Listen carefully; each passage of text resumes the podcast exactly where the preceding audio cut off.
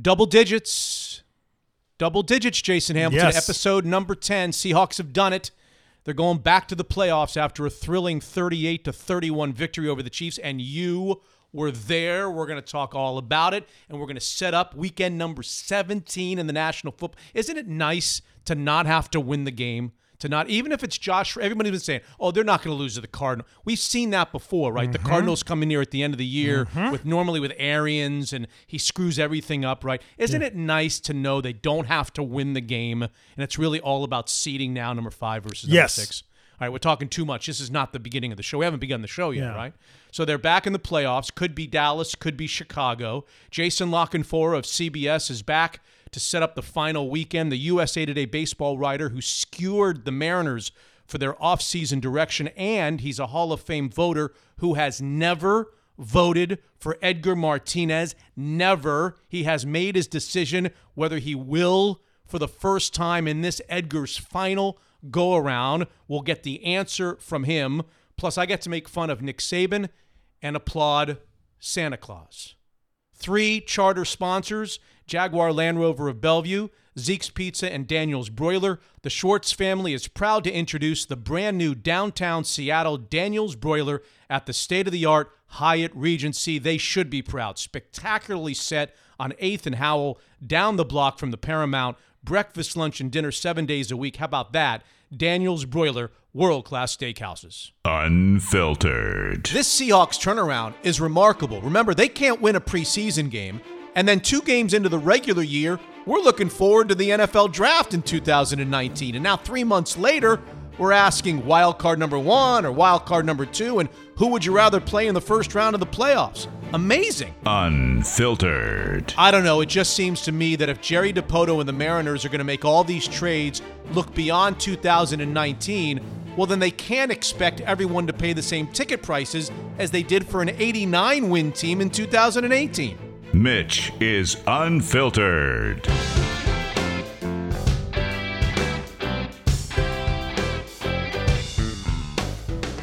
And here we go with episode number 10, the final episode. Not ever. Don't, don't, not ever.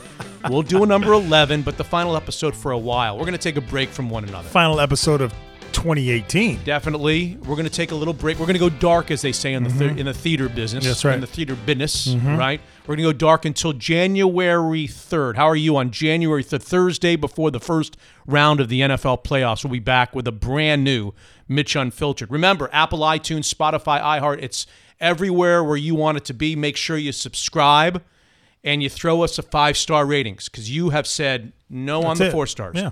If you're going to give us four and three quarter stars, we don't want it. That's right. We just want a five star rating. If you haven't become a patron just yet, what he is waiting for, as Mickey used to say, MitchUnfiltered.com. It's a minimum of $5 per month. Tons of bonus content. I did three different shows for the patrons last week alone. Also, can I ask a favor? Sure. Am I allowed to ask a favor? Every once in a while. Or have I already asked too many favors? well, there's been a few. Let me tell you the favor I want to ask, and then you tell me whether it's a little bit too much. Okay. And I'll and I'll withdraw it. I won't edit it out, Thank you. but I will withdraw it.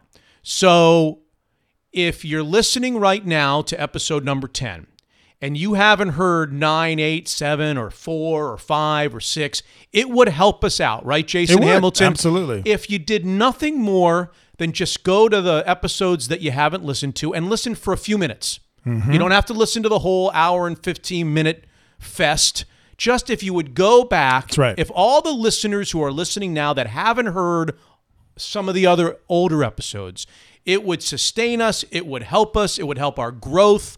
That would be my Christmas gift. I want to. I know that I don't get Christmas gifts. I was gonna say that's that's news. I, I- I want a Christmas. That would be my Christmas. If you Okay. are in the giving mood and you're listening right now, a, a nice gift would be to go back to some of the episodes that you may have missed Mm-hmm. along the way and just listen for a few minutes. Yeah, a- click on the play button and listen for a few. Minutes. There's minutes. good stuff in there. Yes. You, you should go back. Yes. Yeah, and it would help us. Absolutely. It would definitely help us as we try to grow Mitch Unfiltered. How was it? Sunday night football. So you were much fun. there. Tell me you were in the seats with the the the the, the crazies. Would you had your face, Face- painted. yeah. You were drinking. You were Right. you were the one with the defense, the D in the Yeah. fence. Yeah. Right. That was you. Yeah, that was on me. Sunday night. Right. That was me in the parking lot going, see. Yeah, I can picture that. Uh, Yeah. No. Yeah. So none of the things that you described were me. No. No. But yes. great atmosphere. Sunday night football, Chiefs. Patrick Mahomes is the real deal. That being Got said, his ass outplayed too. I was going to say, that being said, Russell Wilson was amazing. and I just said ass. You did. Is that it? Does, that, does that break the? no, no. that- you could get away with that on regular radio. Yeah. But I That will. doesn't break the seal, No, huh? no, No. no, not Okay. not you. okay. It was so much fun. Yeah? It was so much fun. High scoring. Uh, Loud. the- I'll tell you this. Yeah. The tale of the tape was spot on. It's funny. I have a little surprise for you. Oh, I'm you glad do? that you said that. Oh. Yeah. Segues. I'm going to do something in this first segment that uh, I've almost never, I don't think I've ever done I'm because intrigued. of the tale of the tape. I'm intrigued. We'll get there. Okay. We'll get there. But I just want to hear about the time. It was really loud, Oh, yeah. crazy. Cliff Avril. It was good. 12th man flag. People right? went nuts when Cliff, Cliff Avril was raising the flag. I mean, Yeah. that, that got the, the decibels up. It was really good. the defense kind of uh, got that three and how about the fact that they win the toss Yeah. and they put on the field they defer and they put the on the field the greatest offense known to man and then they stop them on a three and out on and the fir- first possession and then they take the ball right down the field for seven that drive, that first drive was, uh, you know, it said a lot. Let's run the ball. yeah timely passing, but let's run the ball. Let's establish the, run. Kansas City, as we heard about in the tale of tape, I don't mean to get into your whole No, it's deal. okay. It's okay. But, but it really was one of those things where it's like yeah they cannot stop the run. Carson was good. You know, you throw in some timely passing, you move the ball, you score, you're feeling great. Do you remember just a few maybe months ago they would put on a on, on the screen the TV people would put on the screen that the Seahawks haven't scored a first drive touchdown in like Bazillion years. and now they they score a first drive touchdown virtually every single game. I don't know what exactly happened, but they they roll it. That to me that was a roll of the dice. I don't think anybody really thought of it that way when they deferred. I mean, I understand deferring. I'm a big deferring guy. I used to try to convince Holmgren when Holmgren was the coach. He and I went back and forth. I would say you got to defer, and he was a big offensive guy. Yeah. No, I want I the want the ball. ball. And I was trying to impress upon him that when you put your by taking the ball, you, everybody's revved up at, the, at home. I'm just talking about at home, not on mm. the road. Mm. Everybody's revved up, so that helps the defense, right? Mm-hmm. And when you win the toss, put your defense on the field when Yeah. they're all revved up and juiced up and everybody's ready to go. And the other thing that you don't think of is when you take the ball first after winning the, the toss, you then put your defense on the field first in the third quarter. There, the worst time at a Seahawks game for crowd noise is right at the Right. beginning of the third People quarter. People are still filing That's in, right. and it happened tonight. Right, right. And by the end, by the end of Holmgren's tenure, he started. He deferred a little bit, a little bit. He early on, he wouldn't he would just laugh at me when I would Yeah. try to convince him Yeah. because I just think it's sound reasoning when the crowd plays such a huge part of it at CenturyLink. So it was it was really loud. You got 38-31. You got the performance by Mahomes. You saw the little the little sidearm plays. But at the end of the day, Russell Wilson, 18 of 29, 271, three touchdowns, a 127 quarterback rating, passer rating.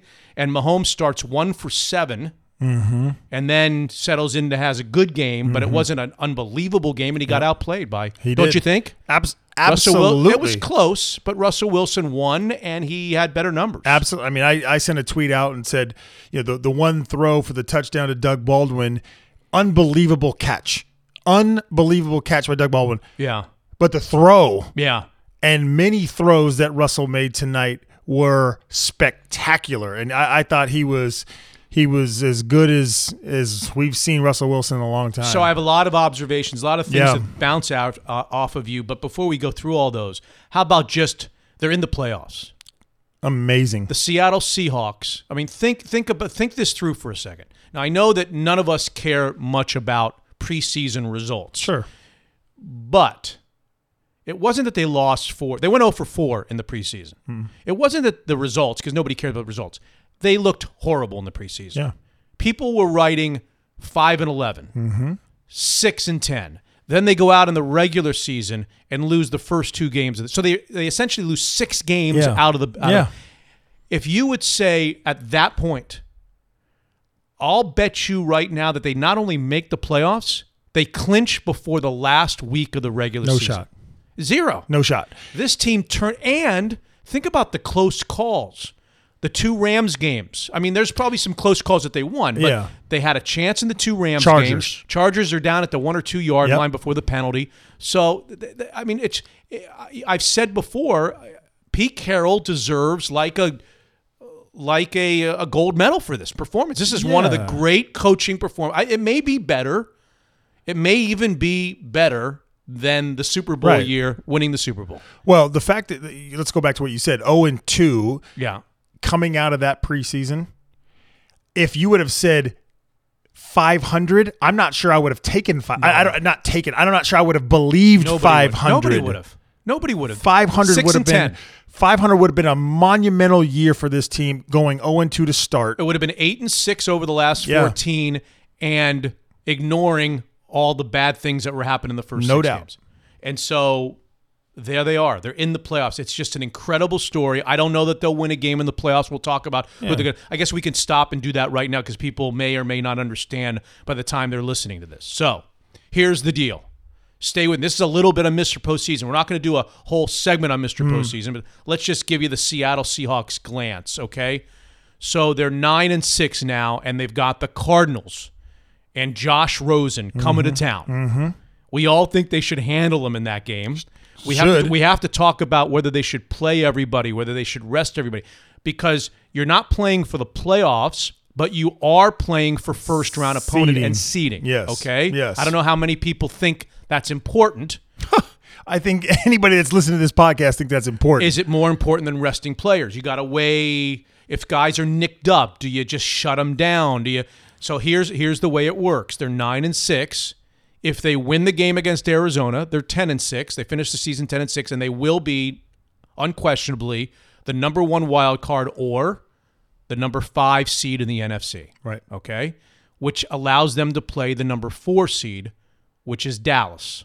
Okay, if they lose the game to Arizona, they rest all their players or rest a lot of their players that are nicked up, and Mm-hmm. somehow Arizona comes in here and wins. They're terrible, but I guess it could happen. It's Well, the NFL. people didn't think they were going to lose to San Francisco last No, week. but it was at San Francisco, and, Yeah, they, and they're yeah, and they're and they're on a little bit of a better yeah. better place right now than the Cardinals. But I understand. So if they lose that game somehow and they drop to nine and seven, then they open up the door to fall not out of the playoffs but to the sixth seed, Mm-hmm. right? Because if Minnesota wins, that would mean Minnesota would finish nine, six, and one. Seattle would finish nine and seven, which means Minnesota would be the five and play the four, whoever that is, which is going to be Dallas. And Seattle would be the, six. six. and would have to go to Chicago. So there's the difference. Now there's a couple of other situations that could happen. Seattle could lose. That's a that's a Seattle loss, Loss. and a Minnesota win. Win, All right. yeah. Mm-hmm. Seattle could also lose, and Minnesota could lose. So if that happens, both of them lose. Seattle again is the five, okay, playing at the four, Dallas the following week. And the six would then be, if Minnesota loses, either Minnesota or Phil- that opens the door for Philadelphia to beat Washington, finish nine and seven, and clip Minnesota, who would finish eight, seven, and mm, one got it. with a loss to the Bears. Okay, mm-hmm. so that's the situation. So other people might be thinking, can the Rams fall down to number three from number two? And the answer is yes, they can. If the Bears win, beat Minnesota, and the Rams lose, the Bears and Rams would finish in a tie. The Bears beat them on Sunday night. So the Rams would fall into three, but the Seahawks can't play the Rams because in that scenario, what happens? Chicago wins, beats Minnesota, which I just told you guarantees Seattle the, Five seed. the yeah. five seed. So they could not play the Rams. Right. So those are the two choices. It's either going to be Seattle at Dallas. That's if they win against Arizona, or if they lose and Minnesota loses, they play Dallas. The only way they play somebody else, which would be Chicago, would be if They lose to Arizona, the Seahawks, Mm-hmm. and the Vikings beat Chicago to jump over Seattle for the number five. Did that make sense? You're looking at me like no, no, I I, I, yeah, no, no, I got, Got it. it? Yeah, I Okay, got so it. that's yeah. the situation. Yeah. Is that clear enough? Yeah. We move on. A couple of uh, laundry list items here. Doug Baldwin. Oh, What a night. Best night of the year for Doug Baldwin. An injury plagued year for Doug Baldwin, Yeah. making catch after catch. I thought the one catch he didn't make was going to cost him. Do you remember the play I'm talking about? which one was that? So he so late in the game when they were trying to run the clock, they threw him a ball and he had it in his hands for Oh, first down. And where he kinda st- twisted it the his kinda leg. stri- guy Yeah, kind of stripped it out of his hands. I was yeah. like, oh boy, I sure hope on a night that Doug Baldwin has played so well that that's not the play that we go back to say, Right. oh my god. But a big night, seven big catches for Doug Baldwin. Felt great for him. Tyler Lockett, they showed a, a stat. I think it was on the TV broadcast. They showed a stat that said when Russell Wilson this year throws to Tyler Lockett, when he targets Tyler Lockett, his passer rating is 158.3, which is perfect. That's a perfect passer rate. And it's only happened one time in NFL history that over the course of a full season, a quarterback to wide receiver combo would have a perfect passer rating. Chris Carson, yep. 20 I say it every week 27 uh, 27 uh, carries 116 yards and two touchdowns for uh, Chris Carson and the defense did just enough just enough the defense slowed them I mean I, I wouldn't say that the defense put the clamps on the No. Chiefs they scored their 31 Yeah. so one last thing before my little surprise Okay. the moment of the night I've got uh, two last things I got two last things before the surprise Okay. Okay. The moment of the night and the most underrated play of the night. I like to do the moment of the night and the most underrated play of the night. Okay. You know what the moment of the night was? What was the win? What was the moment? of the, what was the moment no, of that? no. I'm just Better than the win. Better than everything. What? Janikowski going down on his ass. Oh my gosh. Come on. Seriously? That's the moment well, of the night. okay, well- the moment of the night. Okay, okay. Well, you got to hear me out on this. So, a couple of things happened to make it the moment of the night. Yeah. First of all, I was pissed off at him. He had missed another field Right, goal, 36 yarder. yards, yeah. Missed the, the, the, the extra point last week. Yeah. Didn't make any effort to tackle the guy on the Yeah. kick. And then he goes out and misses it. We need, we need all the points that the Seahawks can get. He goes Yeah. out there and after the other guy kicks a 54 yarder. Their guy kicked a 54 yarder. Our guy misses a 30. So I'm I've been just I'm, I've been oh, boiling Oh, over. I haven't Janikowski. noticed. I have not noticed. And then and then he misses then he misses another one and he gets knocked down in the process Mm-hmm. and they get 15 yards and an automatic first down. So the moment of the night is is layered. This is why it's the moment of the night. Okay. First of all, they get 15 yards yeah. and an automatic first down. Yes. Keeps the drive alive. They end up scoring 7 I think on that drive. Yes. Number 2, it was fun to see the big guy go down a little bit. It, he wasn't really hurt. Yeah. It was a fake. Yeah. It was a fake jet. But then the then the, the then the capper at what made it the moment of the night. You don't know this because you were there. Right. I'm, I'm like, what are you? What are you saying here? I'm not. I'm. I'm. I'm shook. Pete, Pete Carroll Okay. gets caught on the sidelines on the cameras, on the NBC cameras, making fun of Sebastian Janikowski. no. Yes, doing his facial expression. And I I I I got it and I tweeted it out already at this time at the time of this recording. Yeah. I think it's 20,000 I think it's 18 or 20,000 times it's been viewed already. Pete Carroll doing and he had no idea the cameras were on him. So Janikowski comes off the field. Everything's going to be okay. And he's got a super pouty face. He's got this face on him. Oh, really? And they've got a first down, and Carroll looks over there, and he just gets caught red-handed on NBC. Is he talking to anyone in particular? No, like he's just. assistants or he Oh. assistants. He's he's doing the face, and it was just classic. It it just put a bow. They won. Yeah, yeah, I don't think yeah. Janikowski's that hurt. No. They got a first down out of it. He got knocked on his keister. Pete Carroll gets caught on national TV doing the face, doing the Janikowski pouty face. All of it just led. That's why I called Okay, it. that's fair. And then my underrated, my underrated play of the night. okay. 17-17 and it comes after one of the most one of the most puzzling series of play calling i mean shoddy you like shoddy, I do right? like shoddy. um shoddy they're at 17-17 and mm-hmm. after a five yard penalty they're on it's first and 15 and it's tie game and they got the ball and they need to go down and score and they're around midfield whatever and shoddy on first and 15 calls a run play and i'm like okay Nothing wrong with that. called a run play, tried to sneak another five or six or eight yards to get it to manageable second. but the running play goes backwards for two yards. And now it's second and like 17. Mm-hmm. Right? Mm-hmm. He runs another running play, mm-hmm. which now I'm now I'm furious. Okay, I'm okay with the one out of the two. Okay, but you're gonna run on first down on first and 15. You're then gonna run on second and 17. You're like gonna you're just like giving up on the on the possession on second down. I'm like, what the hell? And on top of it, Chris Carson goes limping out of the game on the second. They ran Chris Carson twice, and the second time, and he gets no yards, gets like two yards, and like third and 15, Yeah. third and 16, and Carson's now hurt. We don't know how serious it is, and I am just I am throwing haymakers verbally at, at Shoddy from my from my home. And then what happens on the next play? Do you recall? I don't. Russell Wilson. Now Shoddy's going to throw on third and 15 when he should have thrown on at least one of the two previous downs. Okay. And Russell Wilson's looking, looking, looking, can't find anybody. So he just throws the ball out into the flat to Dickson. Yeah, big third down. And Dickson, who's go, who's going to get caught 10 yards short of the first down, breaks the tackle Yes, and and, goes for first- 18. Yes. Gets the first down. They go down to score to make it Yes. 24 17.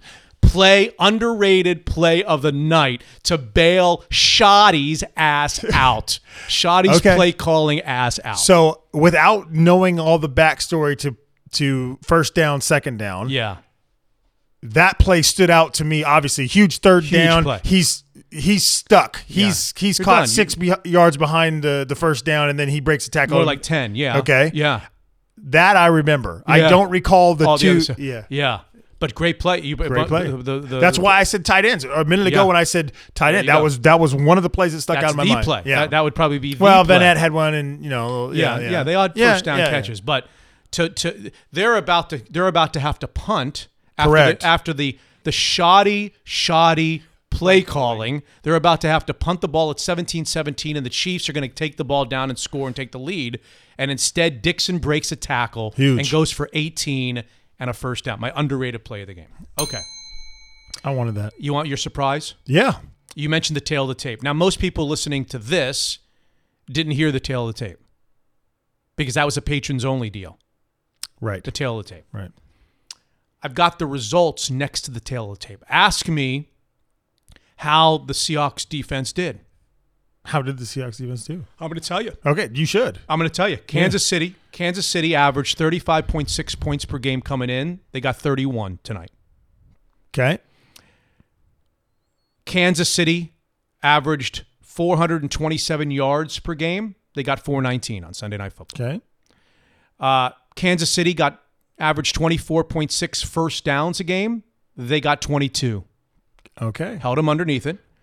Uh, Kansas City converted on 47% of their first downs throughout the season. On Sunday Night Football, 42% Of third downs, of third downs. What I say? first downs. Yes, thirds to first. Yes. that's right. So underneath their average. Yep. The only big glaring problem for the Seattle defense, Kansas City averaged 4.7 yards per carry Mm-hmm. on Sunday Night Football, 8.1 Whoa. yards per carry. The Chiefs' running game just manhandled sliced the, them up. C- the Seahawks. Other than that, 8.8 yards per attempt for Mahomes coming in, 6.5 on Sunday night. Mahomes had a 114 passer rating coming in, 103 on Sunday night. And so it was they they were right there or a little bit under. Now you turn it around. You turn it around. Seattle, 25.9 points per game coming in. They got 38. Seattle, 350 yards per game coming in. They got 464. Seattle, 20.1 first downs a game. They got 31. That's a big number. Hope I have that straight. Um, Seattle, 39% on third downs coming in. They converted on 50% on Sunday Night Football. Seattle, 4.7 yards per carry coming in, 4.9 yards on Sunday night. Um, Russell Wilson, 8.0 yards per attempt coming in, 8 yards an attempt on Sunday night. Russell Wilson's passer rating, 111 coming in, 127 on Yeah, Sunday night. good. So there's your little. You've talked about the tale of the tape. Yeah. I happen to think the same thing, so I figured let me let me Yeah. put the numbers next to and see where we was stand good. on all that. That was All right? good. Okay. More Seahawks stuff as we continue. Jason LaCanfora is going to join us in a minute. Car shopping this holiday season. Take a little trip into Jaguar Land Rover of Bellevue. Tons of opportunities in virtually all price ranges, starting with a fabulous selection of certified pre owned vehicles to a new electric Jaguar, which is now in stock, to the family Land Rover Discovery model with a third row seating, which, by the way, is the best value family SUV out there. And if you're really adventurous, the upcoming return of the iconic Land Rover Defender is the talk of the car world everywhere you turn. And the order list is already filling up at Jag Land Rover of Bellevue. But, but, I have been assured that if you tell the guys that you are a listener of Mitch Unfiltered, you go to the top of the reservation list. So we have that going for us, which is nice. Can't beat Jaguar Land Rover of Bellevue, the best sales team in a dealership environment where you'll notice a difference. The service department is the best, whether you got your car there or not. Check them out this holiday season. Just off of 520 on Northeast 20th Street in Bellevue, Jaguar Land Rover of Bellevue. Unfiltered.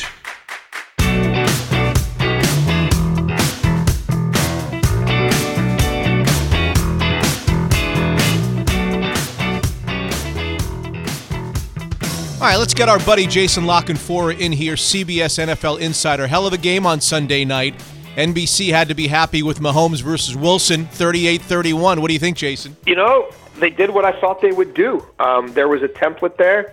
I wrote about it at CBSSports.com and made the Seahawks one of my best bets and thought they'd win that game outright going away because their strengths just play to the Chiefs' weaknesses um, to, to such great degree. And and I'm sure that that coaching staff spent a lot of time – on the game the Chiefs had played two weeks prior to Baltimore, where you know everybody made a big deal of the game they lost to the Chargers.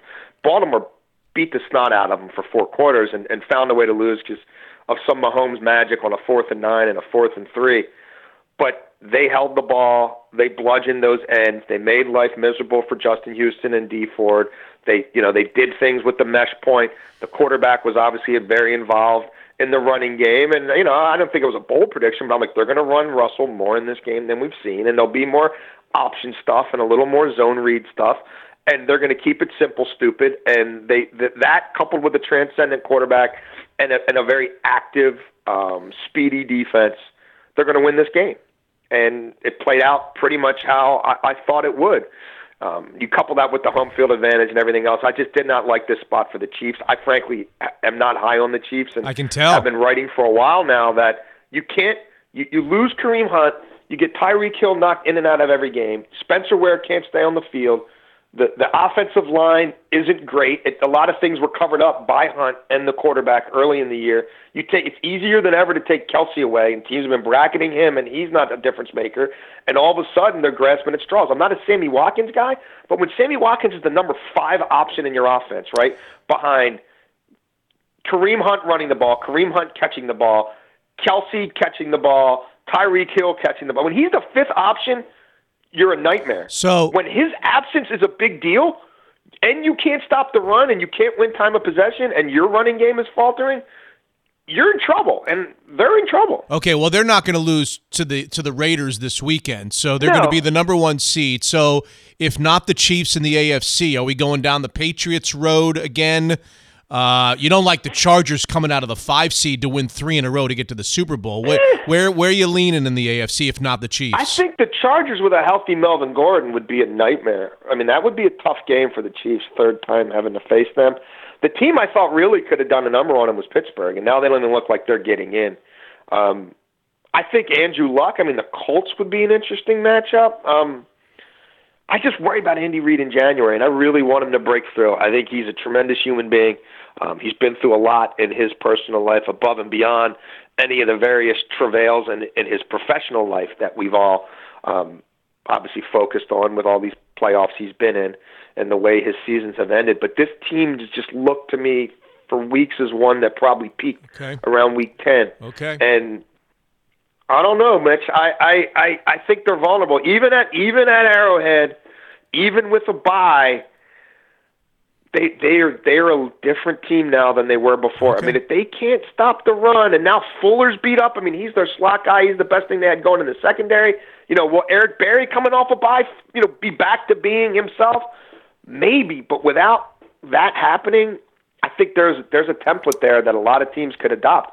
Even Houston, if they get Lamar Miller back and they keep it simple, stupid, and they only have Watson throw it 25 times, which is pretty much what they've been doing when they're at their best. I don't know. It, it could be tough sledding for the Chiefs. So it looks like Dallas, although it could be Chicago first round for the Seahawks. A couple of weeks ago here on Mitch Unfiltered, you said you preferred Chicago. I did a poll on Twitter. Seahawk fans, 86% rather Dallas than Chicago, at least at that time.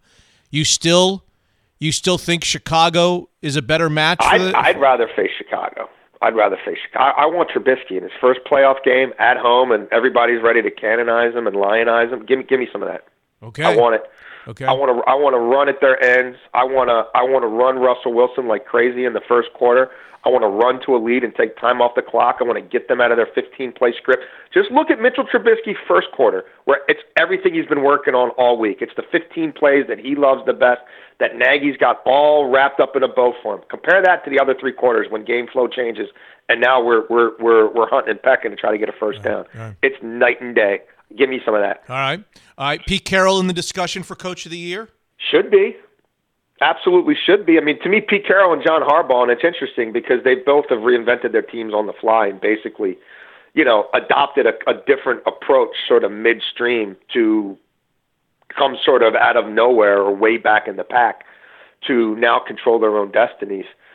I I think both, you know, would resonate strongly with me, but I don't. I, I think they're still probably on the periphery when it comes down to it. You know, Frank Reich would be the guy I would go with. I mean, they were one in five. That dude was the, you know, somebody else turned that job down in February with a staff already in place and a quarterback who we didn't know if he had a shoulder or not at that time, and a roster that nobody was feeling great about. And they're one in five, and he goes for it on fourth and two, and Andrew Luck misfires, and then O'Brien kicks a field goal because he's already in field goal range. And the Texans go from 0 and 4 to, you know, they get their first win of the year, and the Colts are sort of mired in, in nowhere. And for them to be where they are right now, I'm going Frank Reich. Um, you know, Nagy will get a lot of consideration. Um, I, think I think Pete Carroll and and John Harbaugh should be talked about. Um, but but I would go with Reich and Anthony Lynn and Anthony Lynn's certainly in that conversation too. 40 I would go Frank Reich. 4,300 yards and 36 touchdowns in Andrew Luck's comeback season. Amazing. Yeah, and he's scheming it up. I mean, the thing that impresses me about the Colts is if you watch them at all, like Ebron didn't all of a sudden become like that dude. Frank Reich is just he's setting things up early in the game for late in the game. I mean, I, you watch T.Y. Hilton and Ebron and, and even now this Dontrelle Inman. Watch how many times there's no defender within five yards of them. I mean, some of it is the quarterback throwing people open, absolutely. But I, I think Frank Reich has done a tremendous job calling these games and scheming them up. Um, and and he's protecting the quarterback in ways they haven't done there before. Uh, Marlon Mack, since he's come back, has been a real difference maker. But even when they didn't have him, they were still fighting to stay balanced. You know, just seeing the big picture with the quarterback, and it's all paying dividends now. Uh, Baker and the boys are going to be a tough out for the Ravens. I know that the a Ravens are at home. Very scary game for the Ravens. Yeah. very dangerous game. For They the win. They win. They're in. And if they win, it's hard to believe the Steelers will be sitting home for the AFC playoffs. It's almost. I can't even believe I'm saying that. Yeah, and I mean, look, they faced a similar situation, not for the division title, but to get in last year against a bad Bengals team, and they had a lead at the half, and they blew it. Um, they gave up a fourth and twelve play. Uh, Dalton found Boyd, and next thing you know, the Buffalo Bills are in the playoffs, and the owner's sitting there saying, "I wonder if I should fire John Harbaugh or not." And now here we are a year later, and it's it's it's eerily similar. Um, much better Browns team though, and I always thought even when when they made this change to Lamar Jackson, you, I was writing about it in October. Like it was coming, I knew it was coming. They had to do it to save their season, whether Flacco got hurt or not.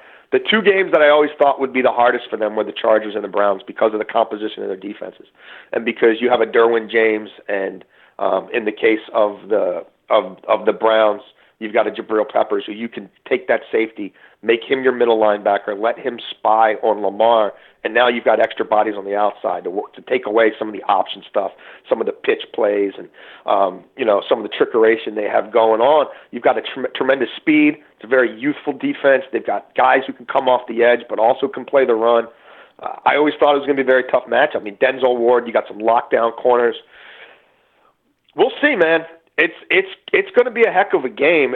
I mean, honestly, if I was the guys at NBC, I would have picked that game. I mean, Lamar against Baker.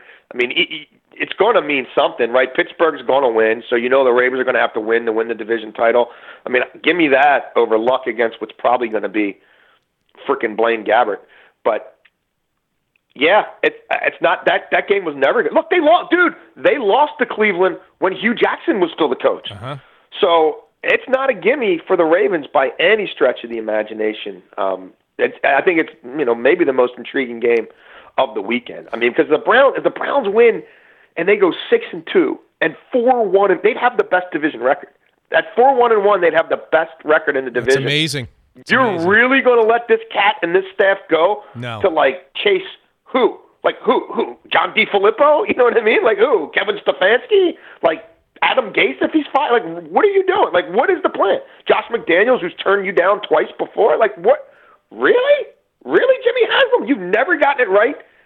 You got a chance to finish a season six and two and come into next season with everybody completely bought in and a system you already know that works and a quarterback who loves playing for these guys. I don't see how you, even if they lose, I don't see how you jack that up. I mean, that guy's won the job as far as I'm concerned. Jason LaCanfora, CBS Insider, did a great job uh, over the weekend, and you'll see him on CBS this weekend. A, a couple of last ones for you. Will Stephen Ross fire Adam Gase when it's all said and done?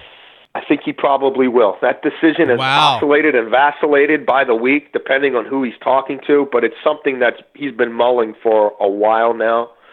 And when it's all said and done, I think the the the um, and and I, in a lot of ways I applaud Adams' loyalty towards Ryan Tannehill.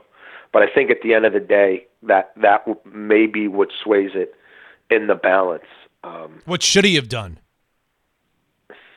I was never a Tannehill guy. Yeah, but I- who did he? I- Who did, what, what was it? What were the options? You mean she should have gone out and gotten somebody in the off season? Well, What- I mean, what how many? I mean, there's been a lot of quarterbacks in the last three years who've been drafted into this league who right. um, seem fairly transformational. No, All right, all right. So he should have cut bait. but I'm not saying that's on him. I mean, that's on Tannenbaum. I mean, that's on the entire organization.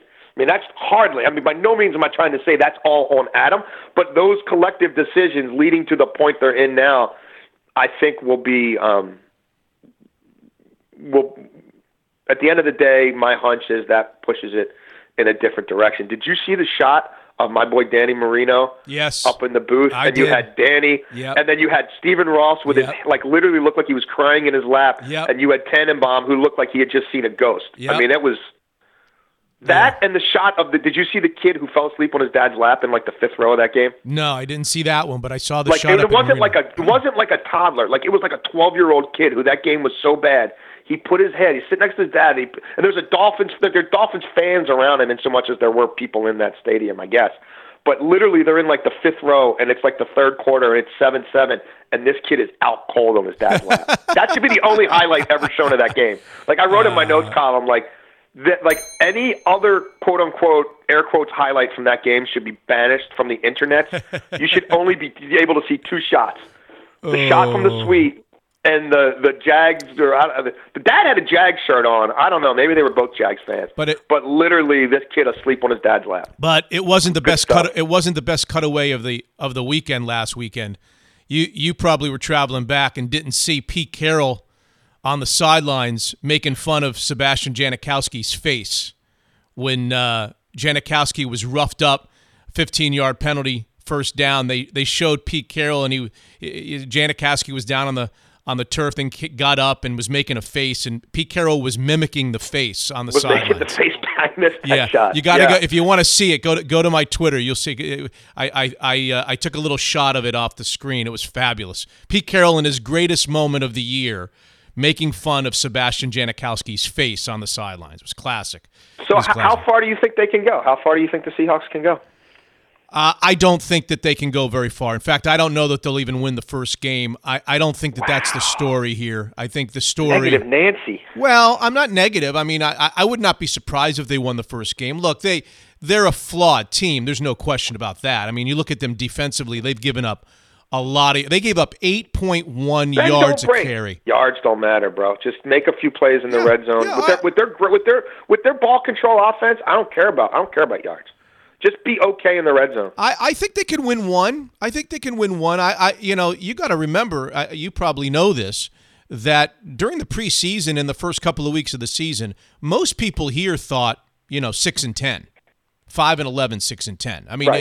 it, it looked it looked like a total mess and a total rebuilding project. It looked like that John Schneider had made terrible draft choices for the last umpteen years, and that the Seahawks were in transition. I mean, for the fact the fact that the Seahawks have clinched a playoff spot with still one week to go in a season where they they lost all four preseason games. Not that that means anything, but they looked terrible doing it. Then they lost the first two games of the regular. So they lost they lost six games in a row to start the season and looked in absolute disarray.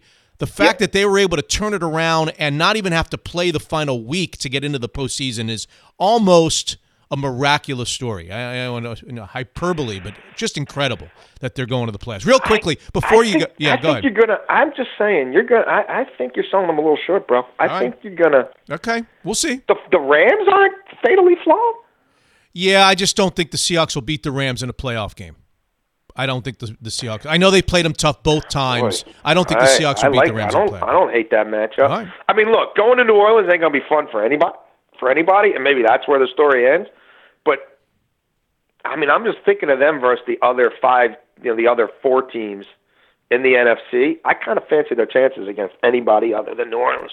All right, And I and I'm not writing off New Orleans as like can't win. Like you can win. That, that offense has been very slow starting. Besides Thomas, there isn't really a number two guy you have to worry about. Um, you know, there's only so much Taysom Hill that Sean Payton can concoct. Eh, uh, well, the Steelers. we'll see, brother. Seahawks gonna be tough out. Well, Well, there's no. I, I'm. I, I don't have any question that they'll be a tough out. That's a different question than how many are they going to win. I thought the Steelers kind of did a nice job against that Saints defense the other day in New Orleans. I didn't expect them to move the ball the way they did.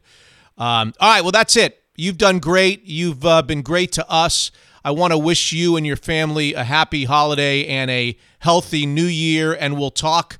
We'll talk uh, with a few days uh, left to go before the first round of the postseason, where we'll actually see the Seahawks playing, which is incredible. Thanks so much. sounds good, buddy. Happy holidays. All the best to you and yours, and uh, we will chat soon. Okay, boy, oh boy, Jason LaCanfora likes the Seahawks' chances in the postseason. Says they're going to be a tough out. I don't think there's any question they're going to be a tough out. How many they're going to win? We'll have to wait and see. Here's what I do know: if I'm sitting down to watch the Hawks play on television or my beloved Orange, I'm craving some pizza. It's a delivery from Zeke's Pizza for me. Zeke's is the Northwest's homegrown pizza company founded in Queen Anne in 1993, and most Zeke's locations now deliver beer, wine, and even cider. No one does Northwest craft beer quite like Zeke's, and that includes delivery. Download and use their mobile app, order online at Zeke'sPizza.com, or call 206 285 8646. 285 8646. And this is not a third party delivery. This is Zeke's bringing the order right to your door. Any combination of food and beer, just as long as it's a minimum of 15 bucks, mix and match, order six different beers, whatever you want. All the drivers have shoulder coolers, so believe me, the beers will show up nice and cold. Remember, the one who orders also has to be the one who receives it at the door and be of 21 years of age. 206 285 8646, Zeke'sPizza.com, or download and use the mobile app. Zeke's Pizza, homegrown in the Northwest. Unfiltered.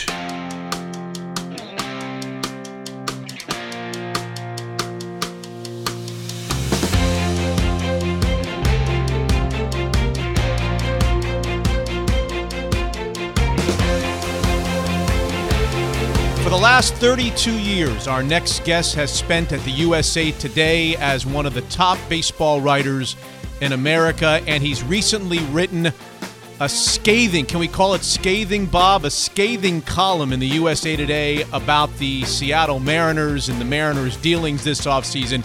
Here's Bob Nightengale. Is scathing too strong of a word, Bob? Uh, not too strong. My thing is just a, uh, you know, it's one thing to keep, you know, rebuild, but you can't just keep, you know, flipping, flip flopping uh, directions all the time. Uh, you know, you, you got to have players. I think people in markets now get more excited about prospects than actually major league players. And prospects are prospects. You don't know how they're going to turn out. Mariners rebuild, painful to watch, but it didn't have to be. Is the is the column's headline? It needed an upgrade. Still, no one told the Seattle Mariners that they had to douse it with gasoline, light a match, and watch the entire structure disintegrate. Um, we'll get to what Jerry did. I know you don't like the overall theory and, and strategy behind this offseason. What could he have done, do you think, Bob? Well, you know, continue to go for it. Uh, you know, it's one thing if you don't want to want Robinson Cano, if you think he's getting overpaid, go ahead and move it. But then spend that money elsewhere. I mean, the, the Mariners are one of the richest franchises in uh, in baseball, and along this World Series route at some point patience runs out. And so, why do you think he did what he did? I have my own theory that maybe they're waving the white flag on the Astros. Maybe they think the Astros are going to be so good over the next couple of years that whatever they do this offseason, they're not going to catch the Astros in the in the American League West. How much a part of this do you think their view of that that divisional rival is, Bob? I do believe that that you know not not saying they're not competing with the A's. Uh, it's one thing not compete with the Astros, but the A's are a small market club, and you do have two wild card teams. Uh, it's just hard to say. You know, when you're a uh, it's it's a good baseball town. We saw it become a good baseball, great baseball town when they finally made the playoffs there in '95, and then uh, you know, of course, those you know six magical years but just uh, you know, they should not have the longest playoff drought in, in North American sports. That's embarrassing, and to me, you got you got to rectify that. Uh, you know, if you want to see you know minor prospects, you know, go to Tacoma and other places. Don't spend your major league mo- major league money in Seattle. Do you have any opinion on these guys? Do you watch them at all? Do you have any thoughts on? The Cano Diaz deal, the Segura deal, any of the Paxton deal to the Yankees. Do you like any of these trades more than the others? You know, I, I thought the Paxton trade was good in the sense with Paxton is like you just don't know how long he's going to stay healthy, and you get some prospects back and stuff like that. Uh, if you're not going to contend, why not? Uh, so I like that one. Uh, the only thing I liked about Cano was you know, you know, trading the uh, you know reliever with him, Diaz with him. I mean, you're talking about a a, a great closer that's not making money it's one thing to dump Cano, but you know why why Diaz? Because they felt probably like you would say that they had to they had to give give up a commodity to get somebody to take the bulk of Cano's remaining contract. But it's just uh it's just money. You know, it's like so what? Uh yeah, we just saw you know Blue Jays release Troy Tulowitzki made thirty eight million dollars. They just flush it down the toilet. Uh-huh. You know, you know, it's not it's not like they're up against a luxury tax. It's not you know it's not like a, uh, a hardcore salary cap. Right. If they had to eat more money, so be it. Uh, you know, it's just a, uh, you know, the franchise is you know worth you know billions of dollars. Uh, you know, the, the fans should not care how much money you know, they saved. It's not going in their pockets. Bob Nightengale, for 32 years, at the USA Today wrote a piece. The Mariners rebuild, painful to watch, but it didn't have to be. You mentioned that you believe that there'll be grievances by the Major League Baseball Players Association the next time around about what Jerry Dipoto has done and what the S- Seattle Mariners have done to this roster. Expand on that a little bit. Well, the uh, the union, you know, uh, watches closely. They hey, these teams are giving money or uh, teams making all this money. You better spend on your players. Don't put put in your uh, the owners' pockets. And you know, certainly the uh, by dumping that those kind of contracts, you know, the Mariners ownerships can make more money you know, than ever. Uh, obviously, attendance, you know, goes down, uh, but you still have the TV contracts and everything else. Mm-hmm. So that's what they're alarmed about. It's like, you know, hey, the, the, the players should be getting this money. They shouldn't just be uh, tanking and not trying to win. Uh, it was Jerry Dipoto last year himself who said there's more teams, you know, trying to get the number one draft pick than, than actually winning a World Series. And now you can throw the Mariners in that mix as, as one of those teams. It's not like they have a, you know, uh, a bad stadium deal, you know, like the uh, Tampa Bay does, or right. Oakland's a beautiful ballpark, right. all kinds of you know huge revenue streams. The whole Northwest themselves. Portland doesn't have a team, so you know there, there's no reason why they can't be have one of the biggest payrolls year after year. Will it be the worst team in baseball? In your estimation, you don't know what else they're going to do this off. I'm, I'm assuming they're going to move Encarnacion. They're not. He'll never play for the Mariners, but uh, how bad is bad? 100 losses, 110 losses? What do you think, Bob? Uh, you know, it could be around 100 losses. I don't think 110. That, that's hard to do, you know, no matter how bad you are. So, I mean, there's some bad teams. Kansas City's going to be a terrible team. The Detroit Tigers, uh, will be bad. So somewhere in that mix, uh, you know, Baltimore Orioles will be bad. So certainly probably one of the in Texas would be bad. You know, maybe one of the five worst teams in uh, in, in in baseball. And you're right. I mean, Texas is rebuilding too, so you can still beat up on Texas, you know, during the season, that sort of thing. Uh, you know, the Angels are mediocre, so the rec- their record may not reflect, you know, how poor the team is, just because their schedule is a lot easier than the AL East. With the Rangers rebuilding, were you surprised that they that they shipped Profar within the division, or doesn't it matter when you're rebuilding? It doesn't matter which team you send them to. Yeah, I think you're right. It just doesn't matter. You know, if you get the uh, prospects, the draft picks, the international money like they did. So I'm a little surprised. You know, they're moving to a new ballpark in 2020. So you like to have some momentum going into it. Mm-hmm. Uh, it's a little startling to see uh, a team go to a new ballpark going to be this bad. Um, I think they're gearing for 2021 which means they better spend a whole lot of money next winter. Bob, before I let you go, I have to ask you because I'm looking at your 2018 Hall of Fame ballot, which you put on Twitter, by the way. Bob Nightengale is the voice, USA Today, for the last 32 years. I see that there's a little box next to our guy Edgar that was not checked on Bob Nightengale's ballot last year when he got 70.4%. He was just short. Will that box be checked this time around now that Harold Baines is in the Hall of Fame? Yeah, you know, I haven't uh, revealed my ballot, so I'll give you the heads up. Yeah, that that that that box that box will be checked. It will. Uh, it will. And my thing, yeah, and my thing is, I always kind of held a grudge. I always thought Fred McGriff. Uh, I thought Fred McGriff was a you know better player than Edgar Martinez. You know, more homers, you know, runs scored, hits, ribbies, you know, all across the board. You know, not not on base percentage or anything like that. And Edgar was on some great teams. So yeah, with Harold Baines getting in, uh, certainly Edgar's last year in the ballot. Uh, yeah, I, I think he gets in uh, by a landslide. But yeah, he'll he will have my vote for the first time this year. And which one of those factors weighed more for you? Was it the was it the fact that he's it's his last time, or was it more that Harold Baines? I'm looking at Harold Baines' numbers for an example. Edgar had a better batting average, on base percentage, slugging percentage, much better WAR he did play four less years, didn't hit as many home runs. It looks like, you know, statistically speaking, they both were DHs for a good portion of their careers.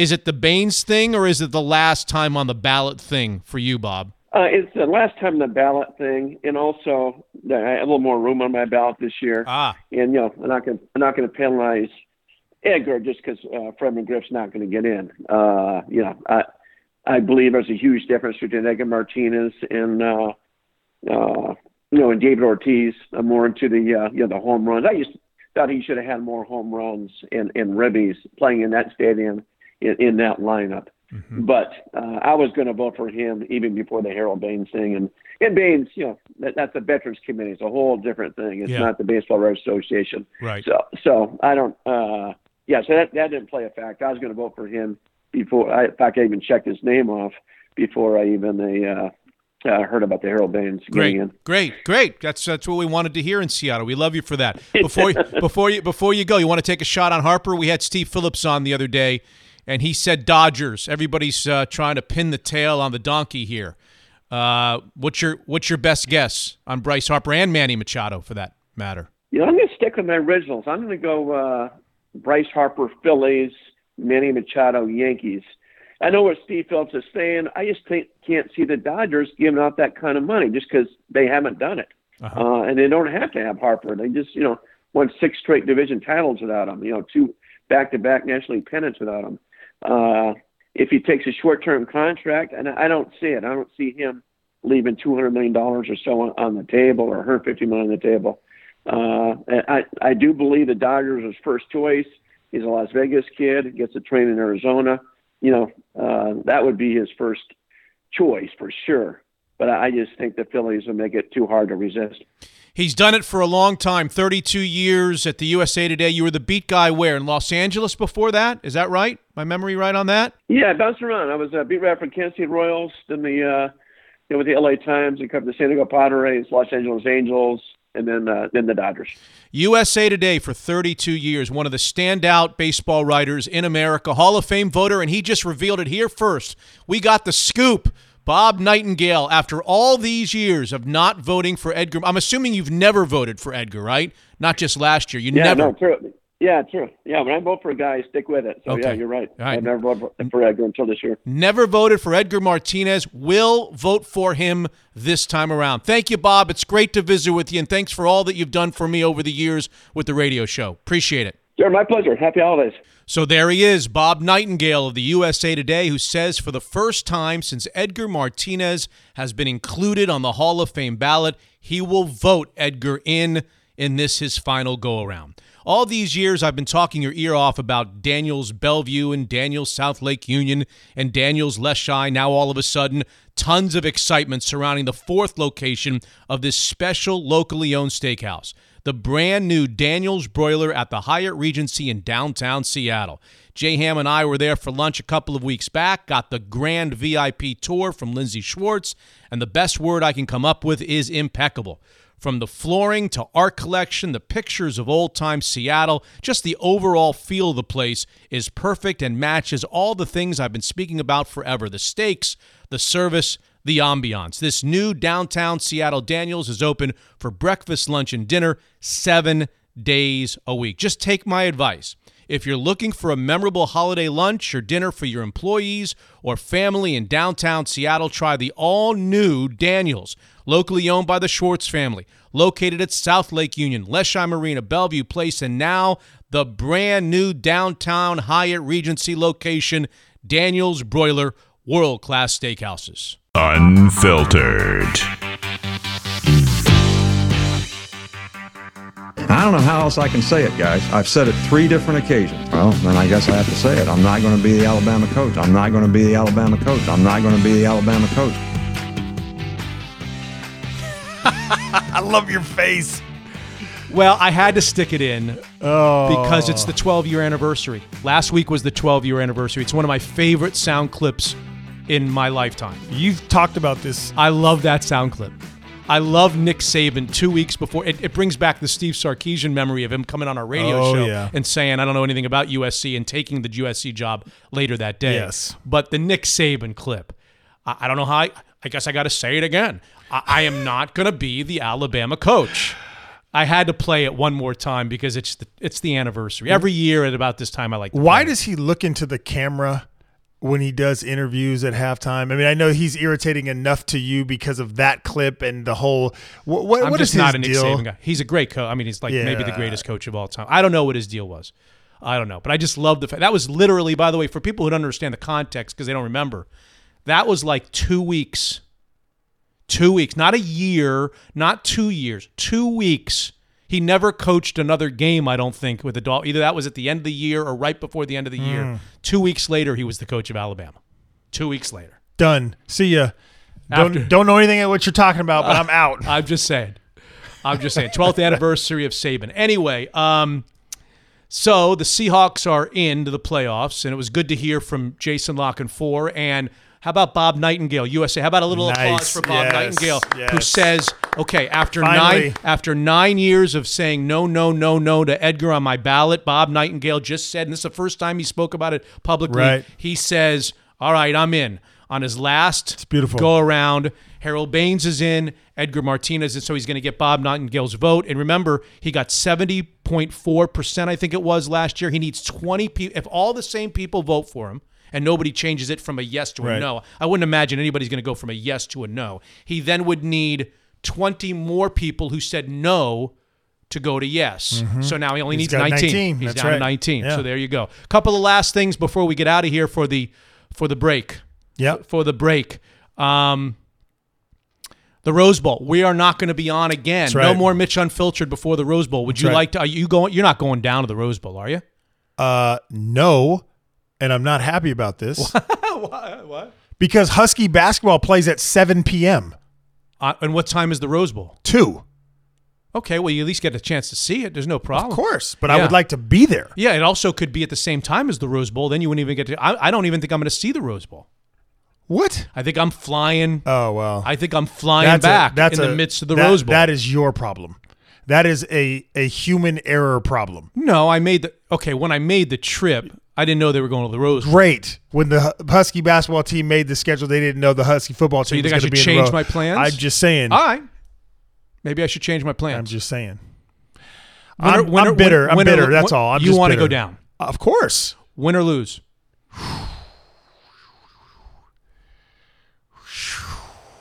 I don't know. I really, I want my heart wants to say they're going to win. And Washington's defense has been really good. Haskins is really good, and they're going to put up some numbers. And really, I hate to say this because the kid has been maligned for as good as he's been as a Husky starting quarterback Yeah. but really this is Jake Browning's legacy game. It's I mean it really is. That's unfair, but okay. It's unfair that of course. yeah.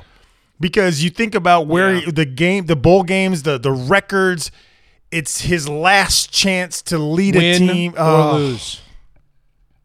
Win or lose. Take your husky hat off, objectively win or lose. See, I think before you say your answer, it has a lot of feel the, the game feels a little bit like the Kansas City Seattle setup in the way that you want to keep that offense, Ohio State's offense off the field. Yes. So Yeah, run, it. run, Run run, it. run, ball control, move the Yeah. chains, eat up the clock. Do to Ohio State what on some level Seattle's offense was able to do to Kansas City on Sunday night. That's what it seems like. And. I, and I I'm going to go back and I know you're I'm going to say I'm going to give you an answer. I think Chris Petersen's track record got time to prepare. Yes, also plays into this conversation just beyond the Jake Browning conversation. Yeah. I think they win. I think they win. I think you're looking at it through purple and gold glass. I, I'm, I'm trying to understand whether that's an objective pick or whether you just can't you just can't be objective because Well- you you bleed purple and gold. Well, here here's what I will say. When Ohio State has been bad this year, they've Yeah. been bad. yeah, I don't believe in their the defense. Purdue game. Yeah, when, when The they Maryland game that Maryland they game, yeah, out, they, they were yeah, terrible. but they scored fifty-two or Yeah. whatever they scored. Yeah. so their offense came to play. Their Yeah. defense couldn't. So it, it's just, I just don't know, and uh, I just don't know. Is the whole Urban Meyer last game thing gonna carry Ohio State? You know, is that going to be an emotional thing that carries Ohio State? I don't know. But I, I think if Washington is able to score points, I think the defense shows up and I think they can win. And I think they win. Okay. Okay. And your pick is I, I have I have to pick Ohio State okay. because I think um, I, I'm not convinced that Browning can have a big enough game. He's Hmm. no matter how good Washington's defense is. Washington's offense is going to have to score. I They're going to have to move the ball. He's going to have to make plays in the air. Yeah. He's going to have to be the sophomore Jake Browning. Listen, The sophomore version's got to re- resurface Yeah. in his last game. I'm not convinced. Although I wouldn't be shocked if they won.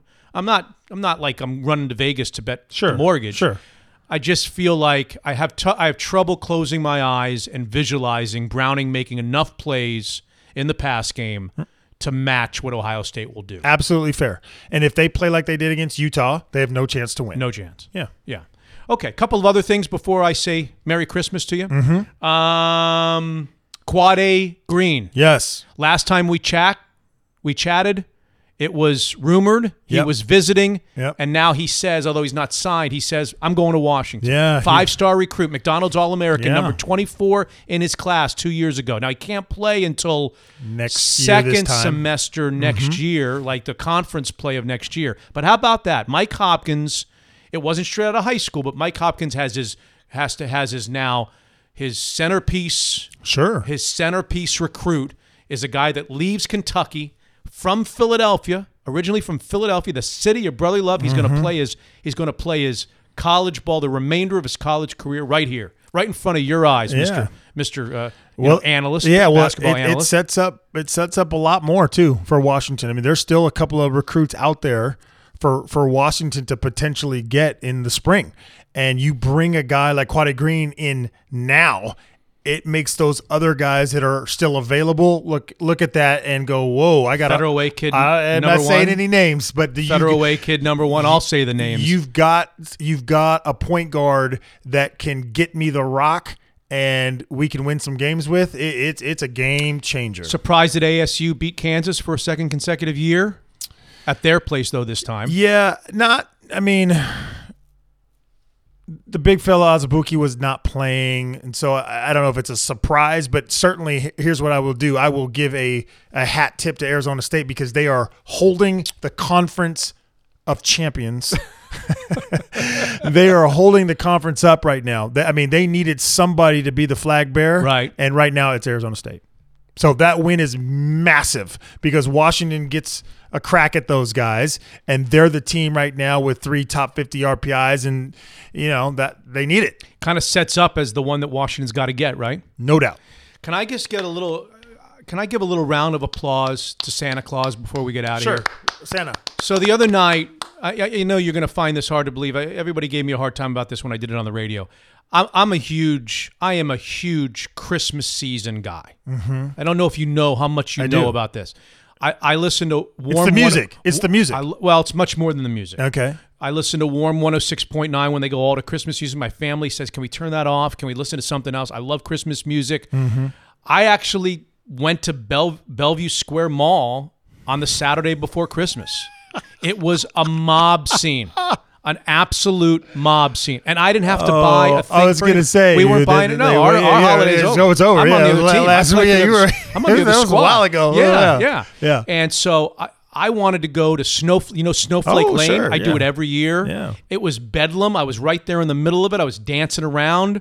Um, I was in the middle of Bell Square watching. I love the energy. The people are around. Everybody's got a little extra hop in their Yep. step. I know everybody hates the crowds, but I wasn't buying anything. I was just kind of hanging out. I was sitting on the couch, just watching people, Just watching it. just enjoying it. Had had the fam there, at least most of the fam there, Yeah. and I was just I was just enjoying it. And and and I see this line.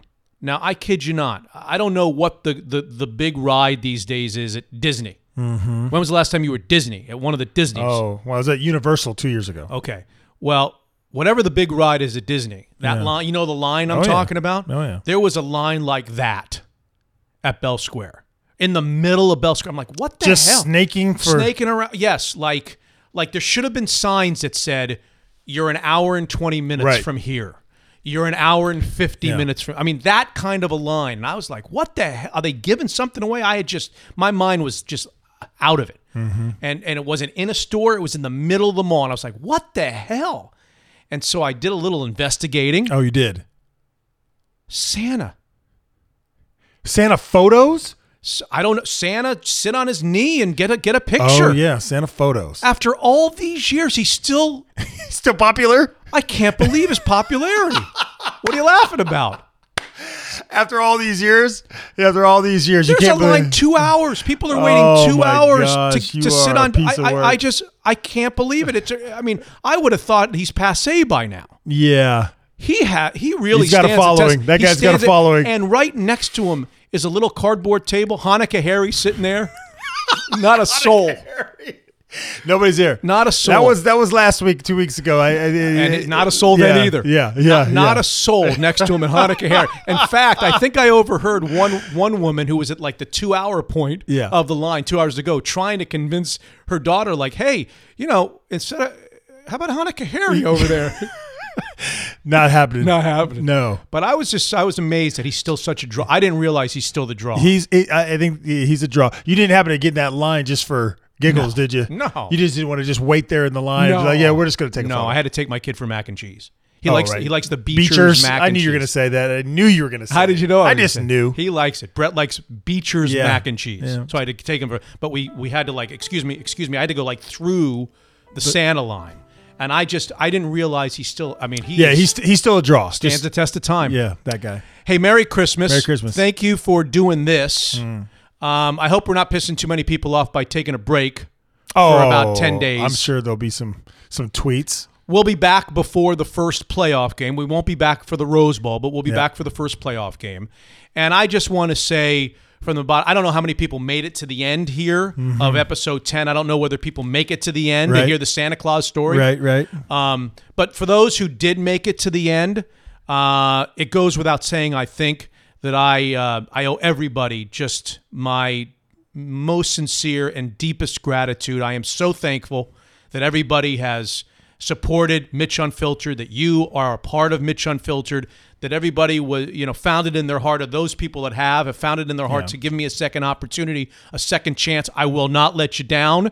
And uh, I'm excited about what this podcast can become. I don't know Sure. what it can become. I'm excited about the possibilities. Yeah. And I am really thankful for you and everybody for listening. I appreciate All that. right. I appreciate it. So that. you have a good New Year's. Let's come back energized. Yeah. And may, and maybe we're gonna swear. I don't I think episode 11 is gonna be it. I think episode 11 is where I drop an f bomb. Okay. I, I think I You've think heard it here I'm- first. I'm feeling it on episode 11. I Okay. just haven't been able to pull the trigger. Maybe I can pull the trigger on episode 11. All right. Yeah. All right, that's it. Thanks to my charter sponsors, Jaguar Land Rover of Bellevue, Daniel's Broiler, and of course Zeke's Pizza. We'll see you in 2019.